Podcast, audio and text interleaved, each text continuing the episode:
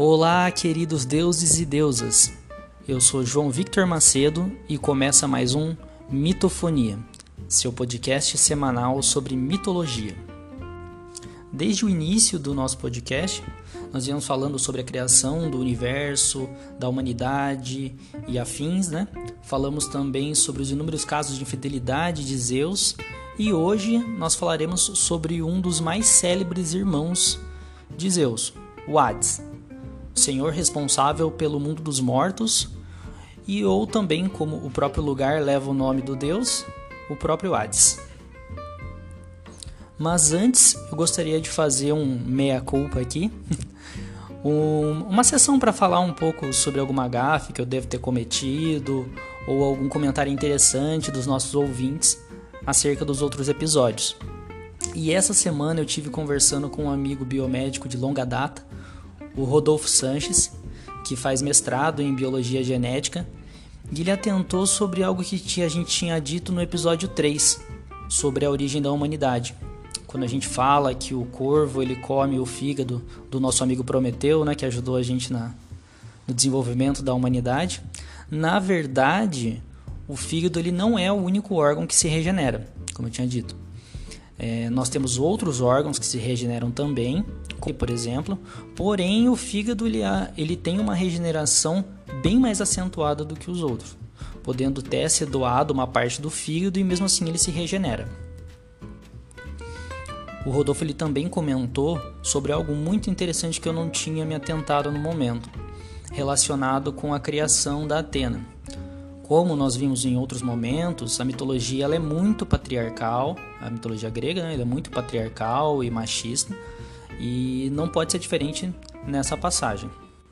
Quando o Hefesto ele abre a, a cabeça de Zeus com uma machadada, a Atena emerge dela, visto então que é uma das deusas mais notáveis da mitologia, ela precisava sair de dentro da cabeça de um homem, não apenas existido. Isso mostra diretamente o, o machismo imposto nessa passagem, né?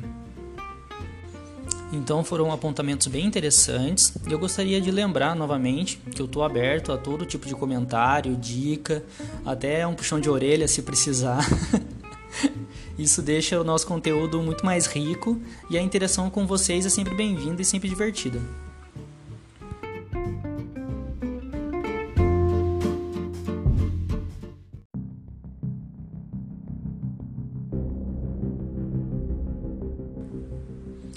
Então, voltando ao episódio de hoje, nós vamos falar sobre Hades, o deus do submundo e dos mortos. Com o final da titanomaquia, a guerra entre os deuses do Olimpo e os titãs, foi feita uma aposta, baseada em sorte, pelo domínio do, do mundo. E esse mundo ele foi dividido em três, nos três principais irmãos. O Zeus ficou com o céu, o Poseidon ficou com os mares e oceanos, e o Hades ficou com o reino dos mortos. Além de ter o domínio pelo local, é, em algumas escrituras, o mundo dos mortos ele é também chamado de Hades. Então a gente vai chamar de mundo dos mortos ou do próprio Hades. O mundo dos mortos é onde todos os vivos vão após a morte. E diferente da cultura que tem em outras mitologias, o mundo dos mortos não é um local de penitências apenas, ou para expurgar os pecados, visto até que nem tinha tanto pecado assim na, na mitologia. As almas elas ficavam vagando apenas pelo local e tomavam um líquido que fazia eles esquecerem de quem eles eram na vida. Apenas algumas pessoas, em especial na mitologia, que sofreram penitências no mundo. Possivelmente em outros episódios a gente vai falar mais sobre a trajetória dessas pessoas e o fim trágico que elas acabaram tendo. O Hades, ao contrário do nosso entendimento como um senhor tenebroso do submundo, associado ao diabo ou algo do gênero, não era tão vil assim. O Hades era como um dono de um hotel, praticamente. Ele tem os funcionários, ele recebe os hóspedes e gerencia o ambiente. A diferença é que os hóspedes não vão embora depois disso. Aquele Hades que a gente vê nos desenhos da Disney, por exemplo, está bem distante da realidade da, do, do deus mitológico. É, também é tentado associar ele a um irmão invejoso que acabou ficando responsável pelo mundo dos mortos, que não é bem o caso. Quando acontece essa divisão baseada numa aposta e sorte, né? Ele aceita a posição, aceita a posição de Zeus como deus dos deuses e ok. Já diferente do Poseidon, que tem uma certa inveja de Zeus aí, vai acontecer várias e várias histórias que a gente vai contar aí no, no episódio específico do Poseidon. O Hades ele é um deus como todos os outros. Ele tem o seu lado bom, tem o seu lado ruim, é, com sentimentos humanos como qualquer outro.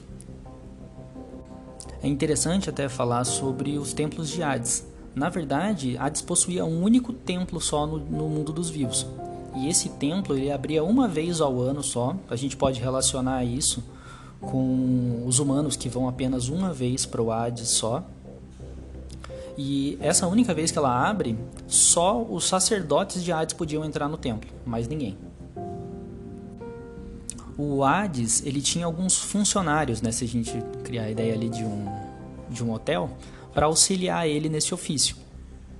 Ele tinha o Cérbero, que era um cão de três cabeças, que impedia que os vivos entrassem no reino dos mortos e também que os mortos saíssem de lá.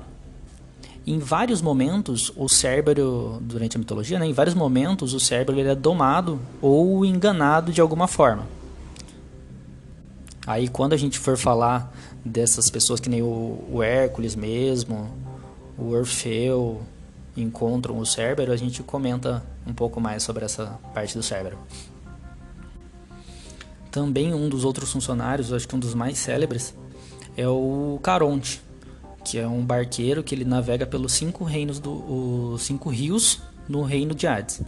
Os rios são o Aqueronte, que significa tristeza, Cócito, que é o rio do lamento, Lete, que é o rio do esquecimento, Flegetonte, que é um fogo intransponível, e um rio que fica entre o mundo dos vivos e o mundo dos mortos, o Estige, que é onde as, as almas embarcavam para o mundo dos mortos.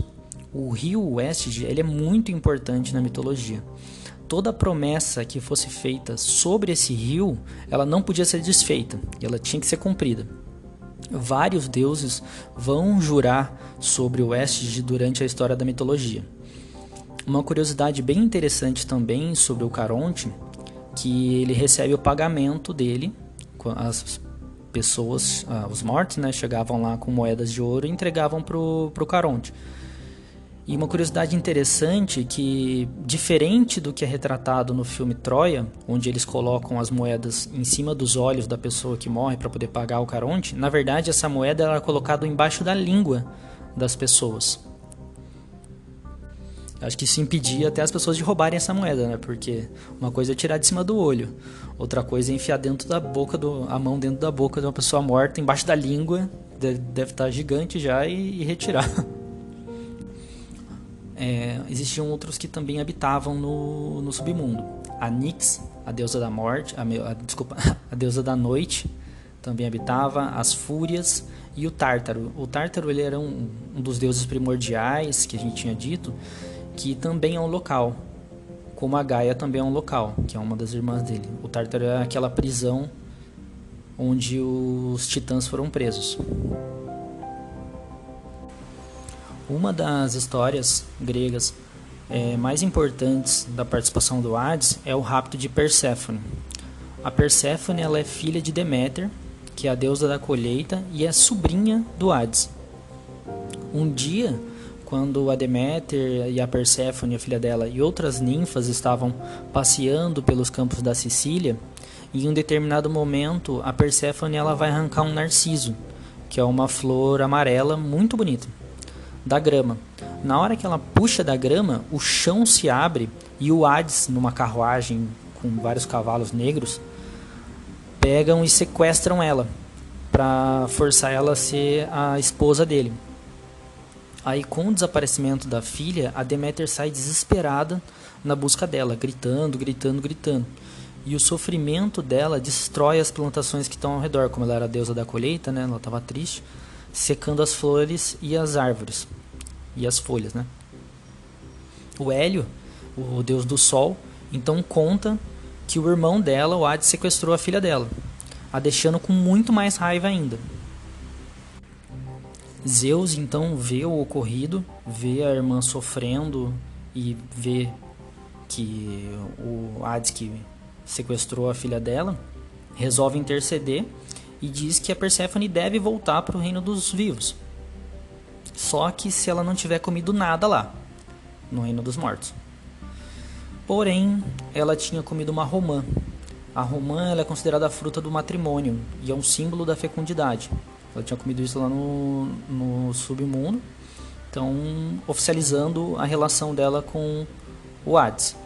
Com isso, é, Zeus diz, diz que ela pode voltar para o mundo dos vivos, sim, porém ela precisa voltar do mundo dos, é, para o mundo dos mortos e permanecer com o Hades por três meses durante o ano.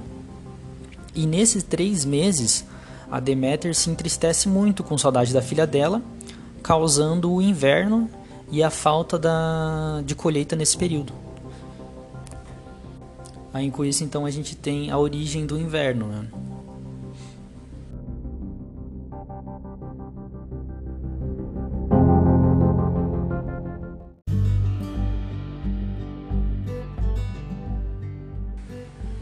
Então, esse foi o nosso episódio sobre Hades, o senhor do mundo dos mortos e o rapto de Perséfone. Eu gostaria de indicar outros dois podcasts muito interessantes que eu conheci nesse tempo de produção do Mitofonia. Um é o Noites Gregas, que é um podcast do professor Cláudio Moreno, focado em mitologia grega, como eu nunca tinha visto antes. É, é impressionante o conhecimento que ele tem e o outro é o Tudo de Mitologia, do João Vitor Ferreira Costa, que fala sobre várias mitologias ao redor do mundo. Ambos vão estar na descrição desse episódio. Eu também gostaria de indicar duas obras de arte muito bonitas que representam muito os mitos que a gente estava falando nesse episódio de hoje, que é um que é o Rapto de Persé, de Proserpina, de Gian Lorenzo Bernini, que é uma escultura do século XVII, e O Inferno, de François de Nomé. Perdoem o meu francês, por favor. Também do século XVII, que a gente já pode ver ali um submundo relacionado mais com a cultura católica, um lugar infestado por demônios. E qualquer comentário sobre o podcast, por enquanto pode mandar mensagem lá no meu Instagram, arroba victor_macedo2 em breve eu vou criar um só para página, só para podcast, uma página só para o podcast só, mas por enquanto pode mandar mensagem por lá mesmo, sem problema. Então ficamos por aqui. Uma boa semana e até semana que vem.